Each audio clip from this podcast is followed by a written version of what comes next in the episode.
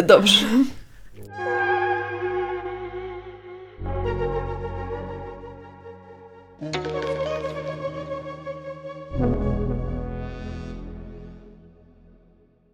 Mam dla ciebie ciekawostkę botaniczną. Byłam dzisiaj na jodze i okazało się, że moja nauczycielka jogi, która jest w ogóle bardzo fajna... Oklaski. Mhm.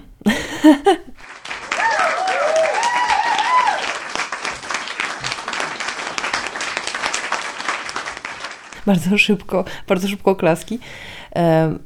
Chodzi na jakiś kurs z fitoterapii. Z czego? Z fitoterapii, czyli... czyli jak być fit... Terapia bycia fit? Nie, jest to nauka o ziołach yy, i bardzo podkreślała, że to nie jest homeopatia, nie ma nic wspólnego z homeopatią, to mm. jest raczej coś takiego, że możesz swoje wytwory zielarskie tam jakoś rozprowadzać i zalecać innym, jakieś kremy, balsamy i tak dalej. Mm-hmm. Ja powiedziała, że w Polsce jest bardzo niska świadomość tego, jakie zioła służą do czego. Aha. I że jest taka roślina, która nazywa się tojat mocny. Tak. Yy, która masowo rośnie w polskich ogródkach. Była najczęściej stosowaną trucizną w średniowieczu. Podobno to jej użyto do otrucia Arystotelesa. Jakąż to nazwę ludową nosi tojat mocny w naszym kraju? Strzelaj. Śmiercionośnik pospolity? Nie, paluszki Matki Boskiej. Wspaniałe. Paluszki. Śmiercionośne paluszki. Śmierci... Sprawdziłam to właśnie w Wikipedii, więc to jest prawda. Na pewno. A dlaczego akurat tak? Czy ktoś wie? Czy ktoś umie mi powiedzieć? Skąd to się wzięło? Dlaczego tak? Ja myślę, że on może przypominać wizualnie paluszki, ale mhm. tak jak te nasze, jakżeż to one się nazywały, pąkle gęsie przypominały tak, gęś. Tak. Paluszki potrafią być śmiercionośne. Wiemy to z przyjaciół, kiedy Phoebe um, doprowadziła um, do absolutnej paniki na pokładzie samolotu, którym leciała Rachel, mówiąc jej przez telefon, że musi wysiąść z e, samolotu, bo jest problem z lewym fala- falangi. Falangi. Co to jest falangi? To jest paliczek. A. I wszyscy po prostu usłyszeli po prostu w tej rozmowie, co, co, jest pra- problem z lewym paliczkiem? Zatrzymać samolot. Powstrzymać kołowanie. No ale nie o katastrofach dzisiaj i nie o zielarstwie, wbrew pozorom. Dzisiaj zrobimy chyba trochę odcinek numer dwa do, z naszego cyklu, który trochę dotyka tej książki How Minds Change i w ogóle dotyka tematu mind, niezgłębionego.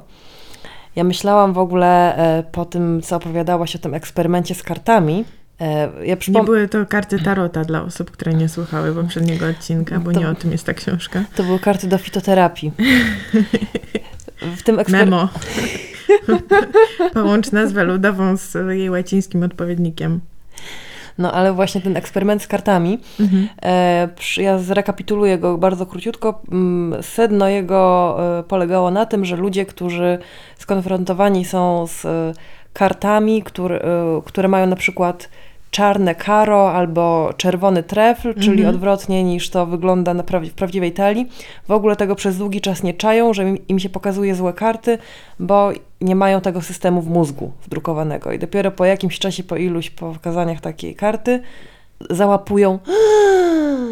Tak. Chodzi generalnie o modele, które mamy w umyśle na temat rzeczy, które istnieją i co się dzieje, kiedy jesteśmy skonfrontowani z jakimś bytem, który do tego modelu nie pasuje. W pierwszym momencie nie zauważamy, że on nie pasuje do tego modelu, tylko na siłę nasz mózg stara się dopasować ten niepasujący element do już rozpoznanych wcześniej i nauczonych struktur. No i ja pomyślałam e, o tych e, właśnie strukturach, jak one się tworzą i jak nie potrafimy zupełnie wyjść poza nie, jeżeli ich nie mamy w mhm. głowie. W kontekście wyobraź to sobie swojej formalnej edukacji. Ach, e, czyli tak. Wracamy do słodkich, niewinnych lat szkolnych. E, tak, słodkich, niewinnych lat na czwartym roku studiów. E, no, studiów. Znalazłam swoje, swoje notatki, mm. żeby zgłębić to tak e, jeszcze, wiesz, nie mówić co mi się wydaje, albo ani nie musić samej, samej szukać źródeł, tylko do tej prezentacji, która była zamieszczona, wiesz, na platformie Moodle. Ja w ogóle mam to wszystko zapisane na, na dysku. To jest niesamowite. Znalazłam swoje notatki zapisane mm-hmm. w formie cyfrowej. Boże, ja nigdy w życiu, po, wcześniej ani potem chyba nie zrobiłam takiego pięknego pliku po prostu w Wordzie. No, a jak, jak się czułaś, jak odkryłaś te notatki? Bo to jest ciekawe. czułam, że kiedyś byłam mądra, a teraz już nie jestem. Mm, mam dokładnie to samo wrażenie, jak przeglądam swoje notatki, że kiedyś miałam dostęp do tej wiedzy, takiej szerokiej. Ile rzeczy ja wiedziałam, kojarzyłam, potrafiłam nazwać, zdałam z tego egzamin, a teraz... Tak, i nawet jeżeli to nie było, to nie chodzi o to, że możliwości intelektualne nasze się przytępiły. No, polemizowałabym. Tylko bardziej o to, że byłyśmy w tym takim trybie zdobywania wiedzy i to było nasze główne zadanie życiowe. Mhm. Było wspaniałe. Tu się zgadzam. To było, to było wspaniałe tak naprawdę. No i odkryłam te notatki swoje z fakultetu, wyobraź sobie, o bilingwizmie, czyli o dwujęzyczności. O. Która jest bardzo ciekawym tematem i uważam, że możemy o tym zrobić w ogóle osobny odcinek, mhm. o nauce języków, mhm. o tym, jak to w ogóle działa. Lecz zanim się nauczymy drugiego języka, trzeciego języka, siedemnastego języka, to najpierw przyswajamy język numer jeden, czyli nasz macierzysty język. Aha. No i oczywiście jest, czy też można było przypuszczać, że dzieci uczą się języka w, na bardzo różne sposoby, czy też y, dzięki bardzo różnym strategiom, nie? Mhm. Co jest takim y, najbardziej naturalnym pewnie przypuszczeniem, że uczą się przez naśladowanie, nie? Mhm. To znaczy, że naśladują rodziców. Tak, no. Słyszałam, że nawet początkowo to jest bardzo istotne, żeby dzieci widziały, y, jak artykułują ich rodzice głoski, bo mhm. wtedy tak się uczą artykułować, jak rodzice artykułują. Że układają sobie tam usta do my tak. i do u. Tak. A, to jest ciekawe. Że naśladują te ruchy po prostu mimiczne bardziej niż dźwięki, tylko A, po prostu... Fajne. No. no tak, bo na twarz się najbardziej reaguje jednak, nie? Mhm. Tak mi się wydaje, chociaż tego nie wiem naukowo. No ale oczywiście dzieci nie uczą się przez naśladowanie. Kompletnie nie. Aha. To widać po tym, że tworzą, że robią błędy, że robią, wiesz, tworzą formy gramatyczne, których żaden dorosły nigdy nie powiedział. Mhm. Wiesz, dzieci mówią na przykład piesy zamiast psy. Takim klasycznym przykładem mhm. w, po angielsku jest goat zamiast went, od go. Aha, po prostu regularnie, aha, tak. wiesz, coś, od, coś, coś odmieniasz według systemu, mhm. więc no i właśnie według systemu, prawda, który, który musiałaś już sobie w tej głowie małej stworzyć. Dobrze, to rozbierzmy to jeszcze na czynniki takie super, super pierwsze, żeby to prześledzić, że na przykład yy, ten przykład z psami jest taki, że liczba pojedyncza to jest pies, a liczba mnoga to jest psy, czyli nagle znika to e mhm. i zmiękczone przez to e p, czyli ta literka i też znika. Mhm. I to jest nieregularny sposób odmiany, bo inne rzeczowniki w tej formie odmieniają się według innego wzorca, tak? Czyli no chyba wzięli? Tak. To znaczy e, e ruchome to jest w ogóle dziwny temat, mhm. ale na przykład lis, lisy albo kret, krety. Czyli, że liczba mnogą tworzy się po, poprzez po prostu dodanie y na końcu. Tak, na przykład. No w niektórych przypadkach. No i tak sobie myślą, że pies w takim razie to w liczbie mnogiej będą piesy. Tak. Tworzą słowo, które ma jakieś takie w ogóle... Jest tam jakaś logika, jest tam jakiś sens. Mhm. E, ale jest niepoprawne. Ale jest niepoprawne i na, i nie, na pewno tego nie słyszą od rodziców. Nie? Mhm. E, jest też taka teoria, czy też była... Teraz ja będę mówić takie fałszywe, takie fejkowe rzeczy, mm-hmm. że dzieci się uczą przez wzmacnianie, to znaczy, że one mówią coś źle, a rodzice je poprawiają. I wtedy dzieci zaczynają mówić dobrze. Aha. Jest to kompletny fejur, no. ponieważ, jak się okazuje, rodzice bardzo rzadko poprawiają dzieci takie małe, uczące się mówić. Jeżeli one mówią niepoprawnie, raczej poprawiają to, czy one mówią prawdę. Mama patrzy na piesy. Mama, patrz piesy, a to są koty. Aha. To mama powie, ale to przecież nie są pieski, to jest kotek. Poprawi aha, to, wiesz, aha, aha. czy dziecko ma rację w odniesieniu do rzeczywistości. Przedmiotu. Tak, mhm. pr- czy mówi prawdę. A na te błędy językowe rodzice nie zwracają aż takiej uwagi, no dopóki nie masz dziesięciu lat i nie mówisz uparcie, poszłem. Albo nie masz matki polonistki. No tak. Minuta ciszy i oklaski dla... Dla tych, którzy wytrwali w takim modelu wychowawczym. Za tych, co na morzu. No były też właśnie takie, takie opowieści, że, że na przykład to, że mówimy do dzieci w specjalny sposób też yy, bardzo im pomaga. To znaczy, wiesz, mówimy tym takim językiem wyżej Jakbyś mówiła, jakbyś chciała coś wytłumaczyć dziecku, jakbyś chciała się bawić z półtorarocznym dzieckiem, to jakbyś do niego gadała. Wyobraźcie sobie, macie lalę mm-hmm. albo macie autko, dajesz.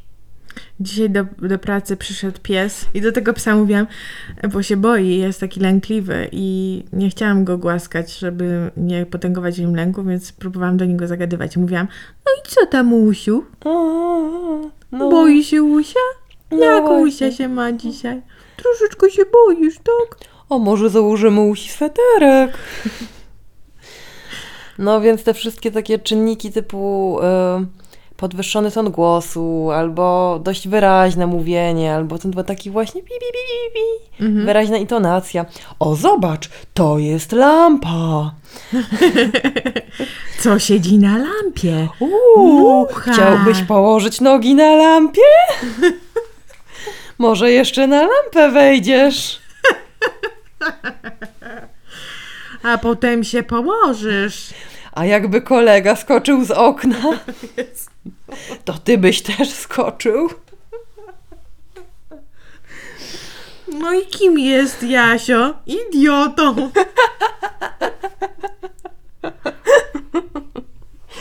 No i okazuje się, że te strategie to raczej służą temu, żeby przy- przyciągnąć uwagę dziecka, niż żeby jakoś go świadomie nauczyć języka.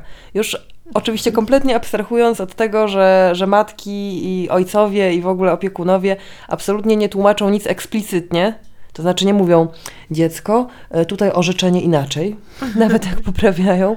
To jest y, fraza przysłówkowa. Aha. No a dziecko kompletnie oczywiście nie ma też kompetencji jakichkolwiek kognitywnych tak naprawdę, nie? Żeby to, żeby to zczaić, gdyby, je, gdyby mu to tłumaczono eksplicytnie. W sensie nie ma możliwości, chyba nie ma pojęć abstrakcyjnych po prostu tak. przez długi czas, czyli tak. nie może zrozumieć czegoś, co jest orzeczeniem. Tak.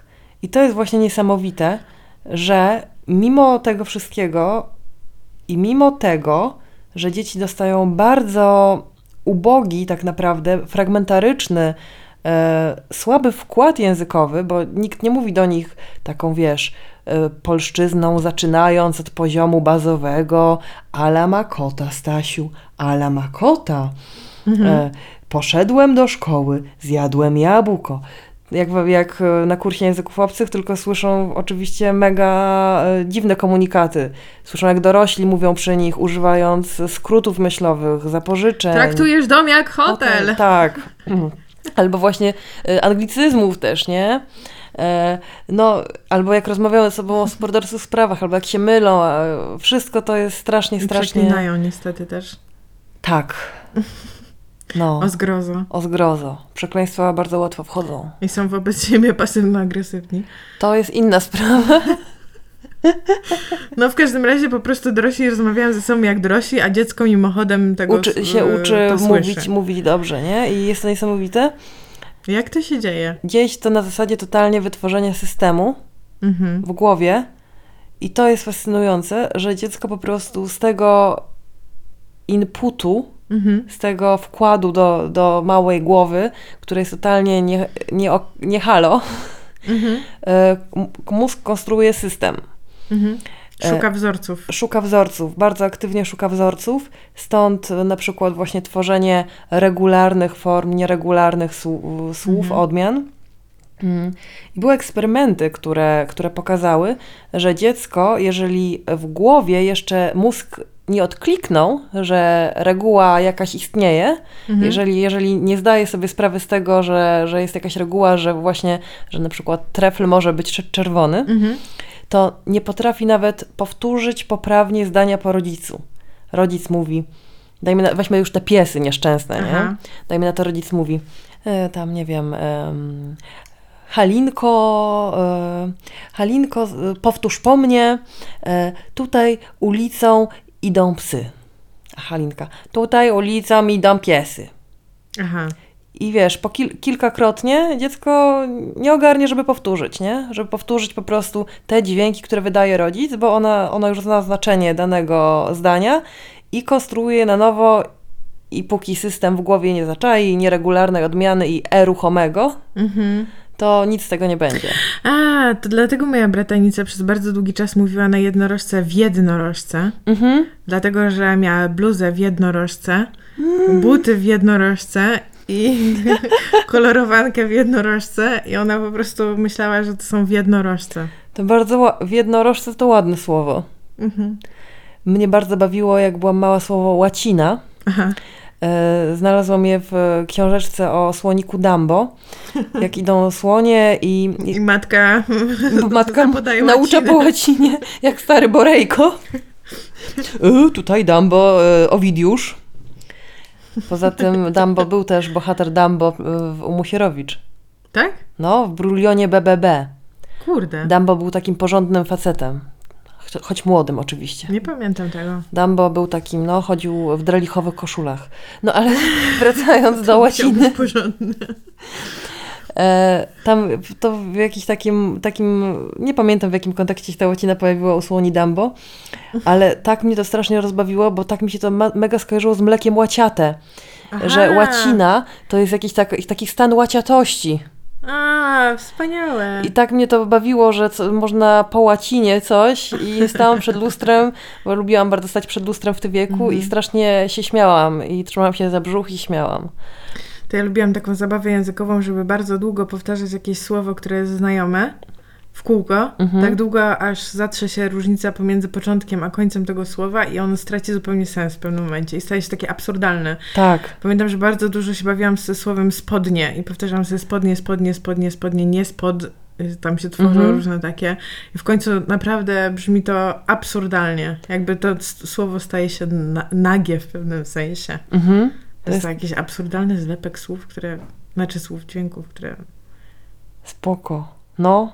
Też, też to robiłam. Masło, masło, masło, masło. O właśnie, o, o zawsze się zaczyna od masła. Tak. Ja się A. czasami regresuję przy małych dzieciach. Tak? No.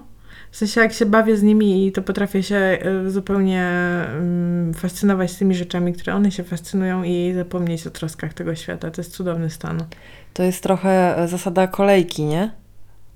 Jak to?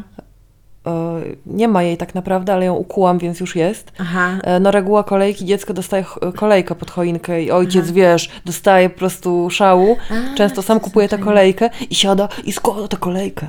Mhm, mhm, mhm. No tak. A ja też właśnie miałam ostatnio kontakt z małym dzieckiem i yy, wyjęliśmy Lego, takie wiesz, duże Lego dla, dla najmniejszych dzieci. Lego, Lego, Lego, Lego. Mm-hmm. Przepraszam. Spoko, spoko. Nie możemy, się ale też możemy tak robić z każdym słowem. Nie wiem co na to nasze słuchaczki, słuchacze. E, słuchacze, słuchacze, słuchacze. Słuchacze. I do, doszłam do tego, że po prostu e, dziecko jeszcze za bardzo nie rozumiało konceptu Lego i tego, że tam się jedna rzecz zahacza o drugie, bo do tej pory miało do czynienia tylko z normalnymi klockami takimi. I po prostu wiesz, je jadło. To prawda, jadło je z, e, intensywnie.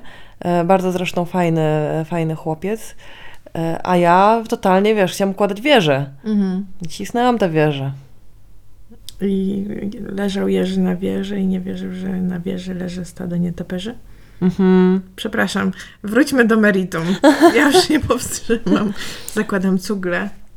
Nie no, po prostu yy, właśnie jakoś tak fascynujące jest to, że, że, twor- że ten totalnie jakiś jeszcze nie mający kognitywnych w ogóle struktur rozwiniętych mózg tworzy i, roz, i stosuje skomplikowane zasady pełne wyjątków, pełne nieregularności, w których musi skoordynować w ogóle i sens, i, i wymowę, i u, układ wszystkiego, i ust, i syntaks, czyli składnie. Mhm. I po prostu no, no jest to absolutnie proces niesamowity.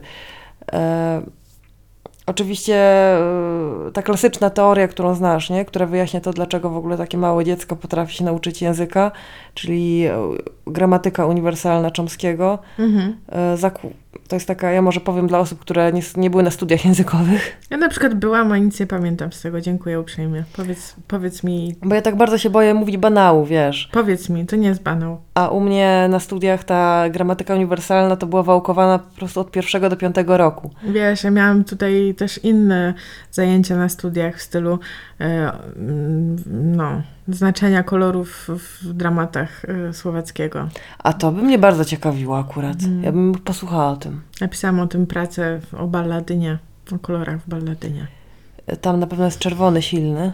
Tak. I mali- usta Kirkora takie koralowe jak te maliny. Czarne, białe i czerwone. Dużo Black, red, działo. White. Tak, dużo tam się działo w tym zakresie. No ale wracając do Dobrze, wróćmy, wróćmy do Chomskiego. Chomski jest prawdopodobnie najbardziej znanym dzisiaj współczesnym językoznawcą, co nie wynika z jego teorii językoznawczych, tylko z jego teorii na temat polityki. Nie wiem, czy on tam ostatnio, znaczy ostatnio po wojnie w Ukrainie, na, na początku wojny w Ukrainie nie miał jakichś takich wątpliwych no, jak wjazdów. Jak, wiele osób na lewicy. Jak to amerykański lewak. No ale w każdym razie w latach sześćdziesiątych stworzył on y, hipotezę, czy też teorię bardziej, y, która została jakoś tak bardzo popularna i tak, no bardzo popularna się stała, która nazywa się gramatyka uniwersalna. I chodzi w tym o to, że według tej teorii dziecko małe rodzi się z takim wgranym softwarem, który pozwala dziecku opracować sobie system gramatyczny w mózgu mhm. i ten software jest właśnie dlatego uniwersalny, mhm. że jest taki sam jakby dla wszystkich dzieci. Każde dziecko rodzące się ma narzędzia, żeby nauczyć się obojętnie jakiego języka. Czy to jest indoeuropejski język, czy to jest, wiesz, jakiś język, w którym są tony, czy to jest język, w którym się kląska. Takie mhm. też są. Obojętnie wszystko to mamy w bani od urodzenia. I potem w zależności y, od tego, w jakie y, środowisko rzuci nas los i karma przy narodzeniu, tego nie było w tej teorii, to ja tutaj integruję buddyzm, y, to parametryzujemy sobie w głowie i jakby zawężamy, nie? To, y, to, co mamy w tym ogólnym schemacie możliwości i kompetencji językowej. Mhm. Zawężamy sobie do tych parametrów, które w języku naszego otoczenia występują i dlatego na przykład bardzo, bardzo niewiele osób, które zaczynają się uczyć y, języka obcego po tym, jak skończą dziesięć lat, dajmy mhm. na to, dziesięć lat to jest taka dobra granica, osiąga pełną sprawność fonetyczno-fonologiczną, czyli tak, wiesz, idealnie odtwarza wszystkie dźwięki w języku, którego się uczy już jako nastolatek, nie ma akcentu. To już jest bardzo, bardzo trudne, praktycznie prawie, prawie niespotykane. Mhm. I to jest z kolei już inna hipoteza okresu krytycznego, ale to, to może o tym opowiem, jak będziemy miały odcinek o nauce języków, bo to jest fascynujący temat, to jest już inny. Ale to chodzi o to, że człowiek się uczy myśleć krytycznie, czy... Nie, chodzi o to... Jezu, ty, mnie tak, ty tak zadajesz takie pytanie, które są na bece, a jestem w trybie wykładu, nie? Tutaj kujon siedzi, pani profesor, tutaj od, odkopała notatki z czwartego roku, ona, ona stoi na katedrze, ona wykłada, więc ty mi zadajesz... Wiesz, wiesz, ale to jest dokładnie ten sam model, który się robi podczas zajęć historii. Jak nie chcesz, żeby cię profesor wyciągnął do tablicy i żeby się okazało, że jesteś nieprzygotowana, to zadajesz mu pytania. A mógłby pan jeszcze raz opowiedzieć o tym fascynującym, po tej, o tej bitwie pod Termopilami? To no. było takie fascynujące tydzień temu. No i on wtedy opowiada i się zapala i odpływa i już na pewno nie przepyta. No a ty mnie pytasz i, i trollersko mnie trochę pytasz, a ja no nie, nie Malina, to nie jest tak. No, no ja próbuję tutaj y, y, oddać ci jak najwięcej pola, bo jestem nieprzygotowana do tego odcinka, no. Nie, okres krytyczny dlatego, że jest critical period po angielsku, że jest takim okresem no granicznym bardziej. Aha, okej. Okay. No ale to właśnie to bym zostawiła na kiedy indziej, żeby tutaj nie wysprzęglać się za wszystkiego, a poza tym też nie przeczytałam wszystkich swoich notatek, nie odświeżyłam sobie wszystkiego, żeby tak opowiadać i opowiadać. No ale właśnie to, co jest pewnym rodzajem poparcia tej teorii gramatyki uniwersalnej, czyli tego, że mamy ten schemat w mózgu, który zawiera ogólne zasady i właściwości łączące wszystkie języki świata. A jakie to są? Już ci mówię, bo też byłam ciekawa, więc sprawdziłam na Wikipedii. No. I tam są przykłady takie jak na przykład y, odróżnianie rzeczowników od czasowników. Aha. Y, nie w sensie ich brzmienia, bo oczywiście zdarzają się, że brzmi, brzmią tak samo, mhm. ale w sensie funkcji w, w zdaniu. Mhm. Albo na przykład odróżnianie wyrazów, które niosą znaczenie od wyrazów czysto gramatycznych. Mhm. Takich jak na przykład rodzajniki w języku angielskim, które no nie, nie niosą znaczenia, służą tylko gramatyce. Mhm. Wyobraźmy sobie, że w jakimś języku nie ma wy- tych gramatycznych wyrazów, takich jak właśnie y, the, e i tak dalej. W. W. No.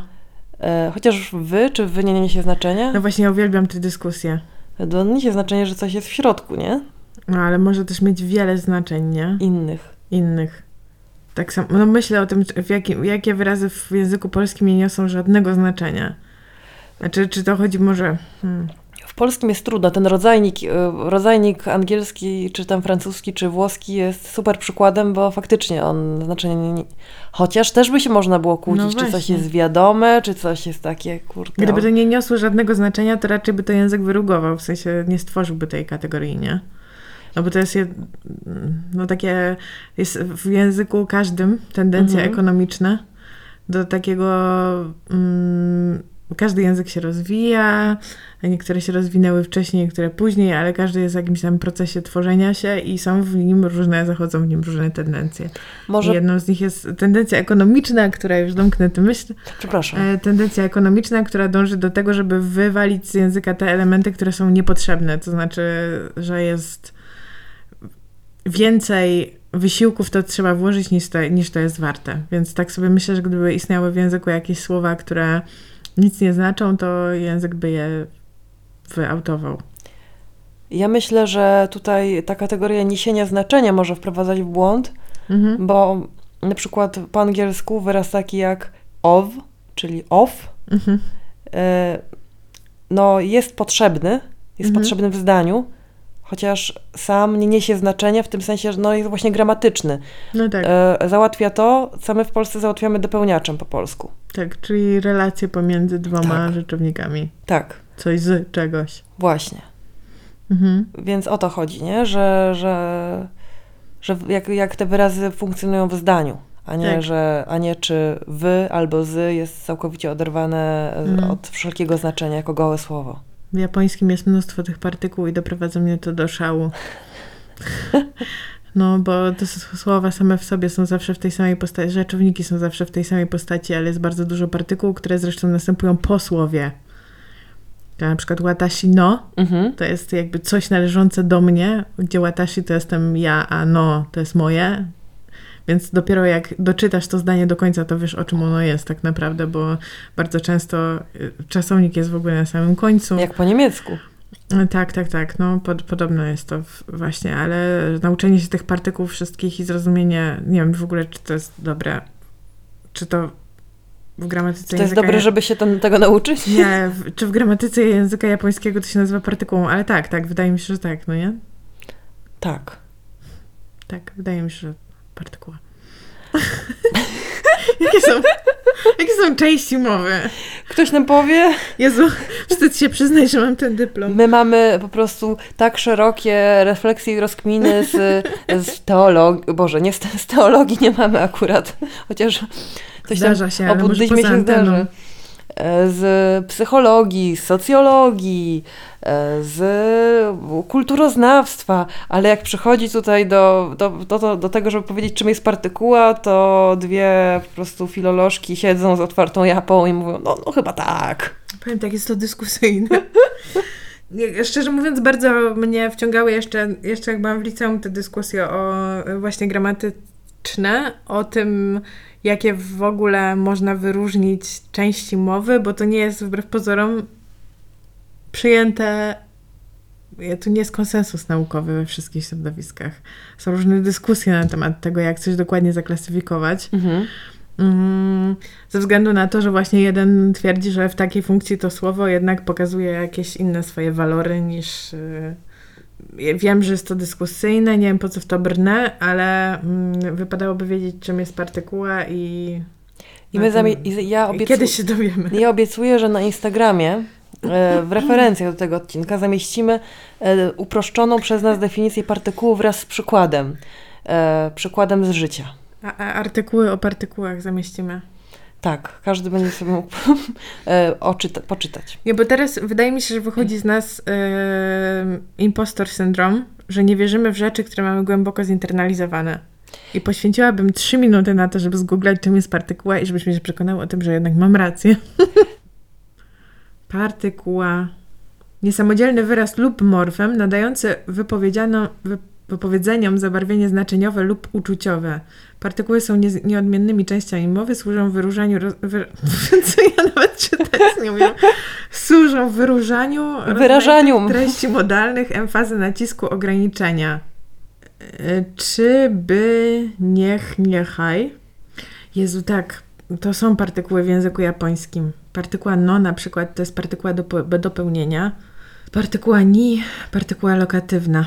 W końcu udało mi się. Kochani, jedyny prosty dziewczyński podcast, w którym usłyszycie frazę partykuła lokatywna. Czułe punkty.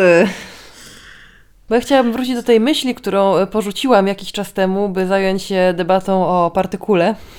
To może ja powiem, żeby to jednak się jakoś łączyło, że partykuła japońska no jest takim zakręconym półpreclem. I że wraca się do p- punktu wyjścia, więc proszę bardzo. e, dobrze. E, dobrze. Drogie słuchaczki, drodzy słuchacze, pamiętacie może z dawien dawna, mówiłam tutaj trochę o gramatyce uniwersalnej, o tej teorii, która właśnie polega na tym, że ogólne zasady i właściwości wgra- e, wszystkich języków wgrane nam już w mózg dostosowujemy jako dzieci do parametrów swojego własnego języka. Aha. I e, zabawna rzecz jest taka, że to właśnie błędy wszystkie mózg e, wedle tej teorii popełnia właśnie na etapie dostosowywania ogółu do szczegółu, czyli do zawężania jakichś wielkich ogólnych zasad, aha, do tego jak e, ten język, jak ta gramatyka funkcjonuje w naszym. I tutaj się mylimy, i tutaj nie znamy nieregularności, i tutaj, wiesz, mhm. stąd wynikają te pomyłki. Bo co ciekawe, wydaje się, że dzieci nie robią e, błędów, pomyłek, które łamią zasady gramatyki uniwersalnej. Aha. E, I tutaj będzie mi trudno podać przykład, bo nie umiałam znaleźć niczego fajnego po polsku, mhm. mm. ale mam przykład po angielsku. Mhm. Więc to będzie wykluczający teraz przykład dla osób nieznających języka angielskiego, bo opiera się na gramatyce, więc przetłumaczenie nic nie da. Wyobraź sobie takie zdanie. Kate ate bagels with cheese. Mhm. I teraz pytanie od tego można zadać na przykład takie. What did Kate eat bagels with? Mhm. Nie? I teraz masz analogiczne zdanie. Kate ate bagels and cheese. Mhm. I żadne dziecko nie wytworzysz analogii, która jest totalnie analogiczna, czyli what did Kate eat bagels and? Mhm. Czyli zdanie, które brzmi totalnie dziwnie, totalnie nienaturalnie. Mhm. Ale byłoby możliwe, gdyby wziąć po prostu te słowa jako... Dobra, da się to przetłumaczyć po polsku, tak na szybko pomyślałam. To... Ka- Kasia je kanapki z masłem. Mhm.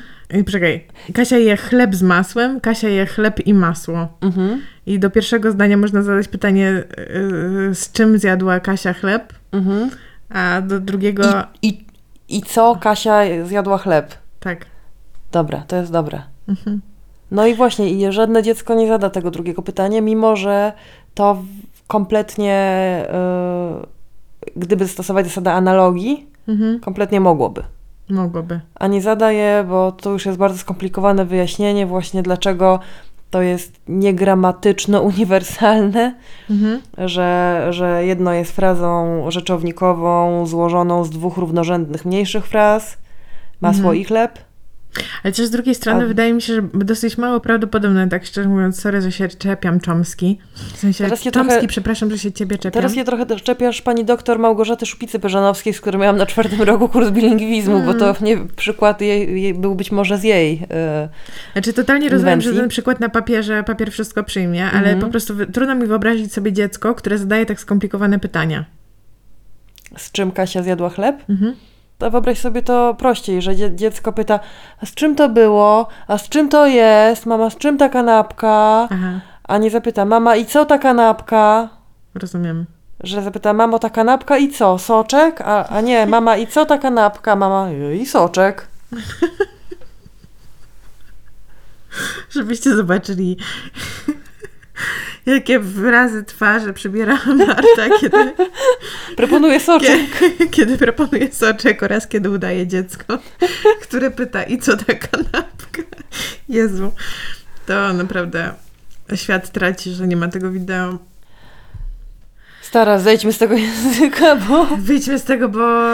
To jest bardzo trudne mówić o, o czymś, na czym się człowiek trochę bardziej zna, niż na rzeczach, na których się zupełnie nie zna. Bo to może się okazać zupełnie nieciekawe dla ludzi z zewnątrz oraz tej banieczki. Może wieść nas na duże manowce, bo wątpimy w to, że wiemy i wiemy, że nic nie wiemy. I... Cudne manowce, cudne manowce, cudne manowce, cudne manowce. Cytując Stachurę. Tak mi się wydaje.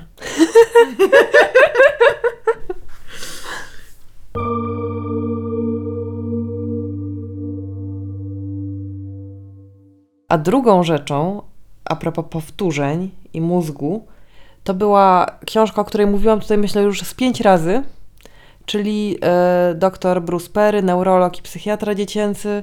Jego książka y, Chłopiec, który został wychowywany jak pies, nie? The Boy Who Was Raised as a Dog. Ja wreszcie opowiem może porządnie coś o tej książce, bo... Tak, bo wydaje mi się, że pierwszy raz słyszę jej tytuł. Tak? Tytuł no, jest mocny, nie? No mocny, ale też był taki moment w moim życiu, kiedy się fascynowałam tymi tematami tam. Wilcze dzieci. Wilcze dzieci. I to jest zawsze takie, takie straszne trochę. W ogóle jak researchowałam wilcze dzieci ostatnio, no. myślałam, żeby też o nich powiedzieć, ale a propos języka, ale to nie, nie na tym etapie, to okazało się, że w ogóle praktycznie chyba nie ma zwierzęcia, które by według podań ludowych, czy jakichś przypadków z gazet, czy kaczek dziennikarskich nie, wywo- nie wychowywało dzieci. Nie wiem, może pąkle, gęsie i mrówki nie wychowywały dziecka, ale generalnie dzieci wychowane przez wilki, nie? Dzieci wychowane przez małpę jak Tarzan, no. Dzieci wychowane przez lamy w Ameryce Południowej, dzieci wychowane przez owce gdzieś w Australii. I okazuje się, że wszystkie te zwierzęta lepiej sobie poradziły z wychowaniem dzieci niż ludzie. Po prostu dzieci wychowane... Ja teraz wchodzę, dzisiaj czerpiemy dużo ze źródeł, ja wchodzę, słuchaj, dzieci, yy, wchodzę na Wikipedię, no i słuchaj, czytam przez co te dzieci były wychowywane. Wychowywane przez naczelne lub małpy, mhm. wychowywane przez wilki, wychowywane przez psy, wychowywane przez niedźwiedzie. Aha. Wychowywane przez ojca. Yy, przez ojca. Przez ojca. To też dziwny przypadek, żeby sam ojciec bez matki zajął się dzieckiem. Ale nie przez ojca, jakby to jest pa- odpowiednik pary jednopłciowej, ale również taka archaiczna forma. Dzieci wychowane przez wilce, dzieci wychowane przez pta. Dzieci wychowane przez pta. Nie mogę się zalewać. Dzieci wychowane przez ptacy. Dzieci wychowane przez przypadek.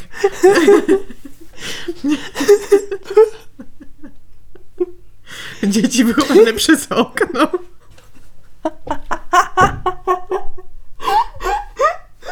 O Boże, jak ty jesteś śmieszna. Dzieci wychowane przez owce. Dzieci wychowane przez bydło. Dzieci wychowane przez kozy górskie. A to było w Peru. Nie wiadomo właśnie, czy, przez, czy kozy, czy lamy wychowały Daniela, zwanego Goat Boy.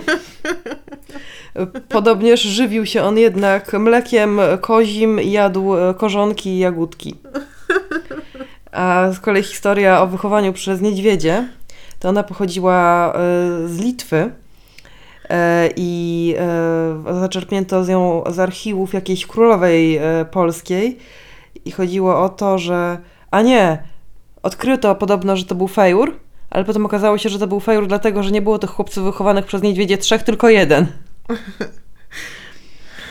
Został on odnaleziony latem tysiąc sześćset sześćdziesiątego trzeciego roku i następnie przyprowadzony do Warszawy. Czy do Krakowa? Co było wtedy stolicą Polski?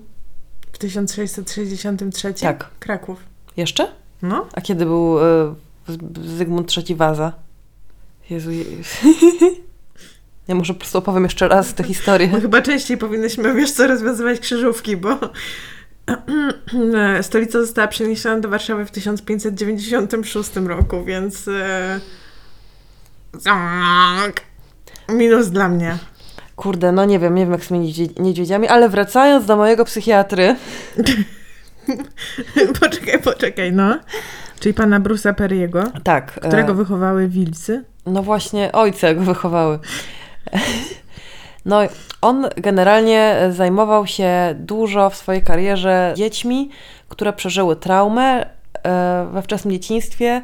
On był, tak mi się wydaje, jedną z głównych osób, które w ogóle doszły do tego, że koncept P T S D stosowany dotąd do weteranów wojennych można zastosować do traum dziecięcych również. Mhm. I dużo właśnie z takimi dziećmi pracował. Na przykład pracował z dziećmi, które zostały uratowane po takim słynnym, słynnej akcji, że sekta w Teksasie amerykańska oh, Jesus, się tam, historii. wiesz, wysadziła sama, żeby, żeby się nie poddać. Mieli tam arsenały broni i tak dalej. On, no, w głośnych sprawach. Zajmował się też właśnie dziećmi, których traumy wynikały z tego, że w dzieciństwie wczesnym bardzo doznały porzucenia lub nienależytej opieki. Mhm. Okazało się, że te zaniedbania w bardzo wczesnym dzieciństwie no, wpływają na dzieci w sposób olbrzymi, czego również w początkowym okresie, kiedy dr Perry zostawał psychiatrą, nie, wie, nie wiedziano za bardzo. Mówiono się raczej, że tak popularnie, no, że dzieci są odporne, nie? Że dzieci zapomną, że dzieci są odporne. Do pewnego stopnia jest to prawda. Na pewno jest to prawda o tyle, że dzieci, yy, które, no, których mózg kształtuje się, bo mózg nasz do czwartego roku życia osiąga dziewięćdziesiąt procent swoich dorosłych rozmiarów, więc dzieci, których mózg kształtuje się w okresie ciężkiej traumy, po prostu wytwarzają sobie strategię radzenia sobie z tą traumą. No tak. Które potem w normalnym życiu często są nieadekwatne. Tak, już o tym mówiłyśmy przy tym odcinku o traumach relacyjnych i o modelach przywiązania. Nie? Dokładnie. I to też na to bardzo wpływa. No i żeby ten nasz mózg i w ogóle nasza psyche osiągnęła jakieś zdrowie, dla naszego zdrowia psychicznego i fizycznego, kluczowe jest to, żeby, tak jak mówiłyśmy już w tamtym odcinku, dostawać czułe, bezpieczne, przewidywalne interakcje z innymi, z opiekunami, które muszą się powtórzyć mega, mega, mega dużo razy. Mhm. Tak jak w tych kartach. Mózg musi dostać bardzo, bardzo, bardzo, bardzo dużo powtórzeń, żeby się nauczyć, że coś jest regułą i że matka do ciebie przyjdzie, jak wyjesz. Mhm. Bez tego nie potrafimy oczywiście właśnie nawiązywać tych relacji, regulować sobie dobrze stresu i tak dalej. No i na przykład bardziej inteligentne dzieci, jak się okazuje, mogą potrzebować tych powtórzeń mniej. To znaczy nawet jeżeli dorastają w jakimś środowisku bardzo trudnym, to wystarczy im, dajmy na to, nie osiemset jak normalnemu dziecku, tylko... Trzy przytulenia. Tylko trzy przytulenia przez dziesięć lat. czterysta na przykład im, im, im wystarczą. Ale to, co, co też jest super ciekawe, to jak ten nasz głupi mózg, któremu trzeba tyle razy powtórzyć normalnie, mhm.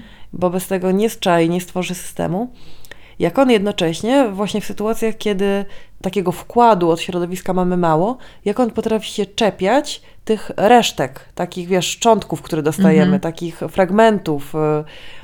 Na przykład właśnie dla tych zaniedbywanych dzieci ogromnie ważne są króciutkie doświadczenia takiej, wiesz, pełnej czułości uwagi. Czyli na przykład yy, okazuje się, że kluczowe absolutnie znaczenie dla małego dziecka zaniedbywanego przez rodziców może mieć pozytywna interakcja z ciocią, która przychodzi raz na dwa tygodnie. Mhm. Że to dziecko już będzie, wiesz, o wiele miało mniejsze problemy behawioralne, jakieś yy, zdrowotne później niż dziecko, które, u której tej cioci, cioci nie było. Czy można byłoby powiedzieć w takim razie, że tak jak Chomsky mówi o tej gramatyce, jak to było? Uniwersalnej. Uniwersalnej, to my mamy też taki uniwersalny po prostu... Program na czułość? Program emocjonalny, że będziemy szukać tych... Myślę, że tak.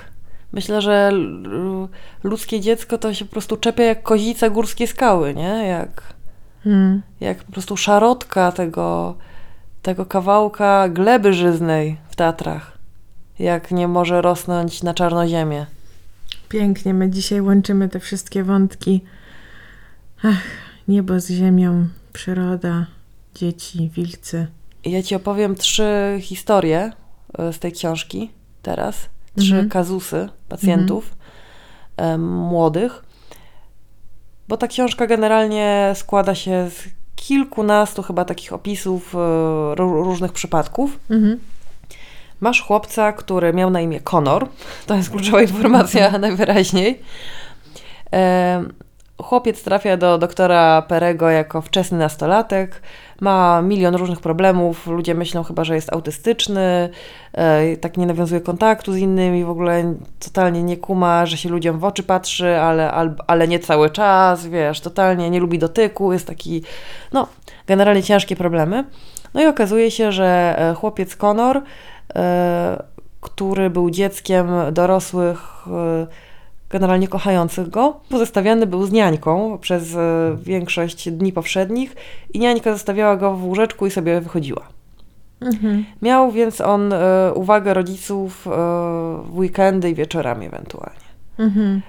Rodzice w dobrej wierze myśleli, że... Tak, rodzice w dobrej wierze, rodzice w ogóle też, podkreśla to doktor Perry, że rodzice nie mieli sami w dzieciństwie, w okresie dorastania, ani też później za wiele kontaktu z dziećmi, byli chyba jedynakami i w związku z tym trochę nie czaili, jak się po, powinno dziecko zachowywać. Mhm. Co jest kolejnym argumentem trochę, żeby dzieci wychowywać w ramach, wiesz, wioski. Mm, i systemu. I tego, że, ta, że przynajmniej jedna z opiekunów generalnie widziało już wiele dzieci w swoim życiu wcześniej i wie, jak dzieci się powinny generalnie rozwijać. No i y, Konor sobie dobrze poradził. Tam, mhm. wiesz, po licznych właśnie jakichś terapiach, y, też y, z pracą z ciałem, z regulowaniem jakichś rytmów podstawowych, y, wyszedł na prostą, y, zaczął pracować w I T i już jako licealista pisał do doktora Perego maila, że teraz następna lekcja dziewczyny. Teraz się muszę nauczyć, jak dziewczyny wyrywać. Spoko. Poradził sobie Konor. Który Brzmi też... jednak trochę jak w spektrum autyzmu. Mo- może tak być. Nie, nie twierdzę, że nie, nie może być w spektrum autyzmu, że, że no tak, tak, już tak brzmi. No ale słuchaj, drugie dziecko to jest właśnie ten chłopiec wychowywany przez psy. Ale literalnie, czy tak, to jest metafora? Literalnie. To znaczy nie zagubił on się w dżungli, yy, ale chłopiec ten do pierwszego roku życia był wychowywany przez babcię, która normalnie jakby zajmowała się nim fajnie, nie? Tak jak, mhm. tak, jak to opiekunowie zajmują się dziećmi. No a potem babcia umarła. Mhm. I dzieckiem zaczął zajmować się partner babci, mhm. konkubent, który był trochę, miał obniżoną inteligencję w stosunku do średniej mhm. i nie miał też kontaktu z dziećmi, nie rozumiał, jak dzieci funkcjonują, zwłaszcza takie malutkie, do których nie można normalnie mówić. On miał sporo psów, hodował je chyba w ogóle. Mhm. No i zaczął y, traktować tego chłopca tak, jak traktował, jak traktował psy, w taki behawioralny sposób, nie? Aha. Że, że wiesz, że są komendy, że jest Micha, że jest, że są proste polecenia, mhm. jak do zwierząt. I ten chłopiec Justin, on również przebywał dużo czasu w tych klatkach kennalowych z tymi psami, spędzał z nimi mhm. czas. I jako siedmiolatek odkryto to w ogóle, że tam jest taka jakaś dziwna sytuacja, trafi, trafił do, do szpitala, zachował się jakoś potwornie. E, też został wyprowadzony z tego w ogóle. E, mhm. W sensie udało się to ogarnąć. Mhm. E, funkcjonuje to dziecko, czy, czy, czy przynajmniej funkcjonowało w momencie pisania książki, no ale e, chodzi do szkoły, wiesz, nie, nie krzyczy w niebogłosy i nie rzuca kupą przez, e, przez ściany, nie? Boże, a, tak, a tak było. Straszne są te przykłady. Przepraszam cię. Bo... Tak, jakby siedzę, to słucham, no. Przepraszam słuchaczy i słuchaczki. No ale właśnie tutaj, i tutaj z kolei tym kawałkiem żyznej gleby, której się ten mózg uczepił biedny, było i to, że przez pierwszy rok życia była jednak normalna interakcja, oczywiście, to, mhm. dało, to dało w ogóle podwaliny mhm. temu, żeby to dziecko jakoś się normalnie potem mogło rozwinąć mhm. mimo późniejszych trudności, a także, jak stwierdza właśnie doktor Perry, to, że spędzał czas nie w samotności, tylko z bardzo społecznymi, bardzo stadnymi zwierzętami, jakimi są psy i też mhm. inteligentnymi, to w ogóle też dało sporo jego mózgowi, nie? Mhm. To, co jest w ogóle niesamowite, nie? To jest jakaś taka, ja mam dreszczek o tym myślę, że jakiś taki, nie wiem, czy to jest dreszcz takiego, jaki dziwny to jest dreszcz, że, że po prostu, że potrafimy, że jesteśmy jednak tak mało zwierzętami, jednocześnie tak bardzo zwierzętami. Mm.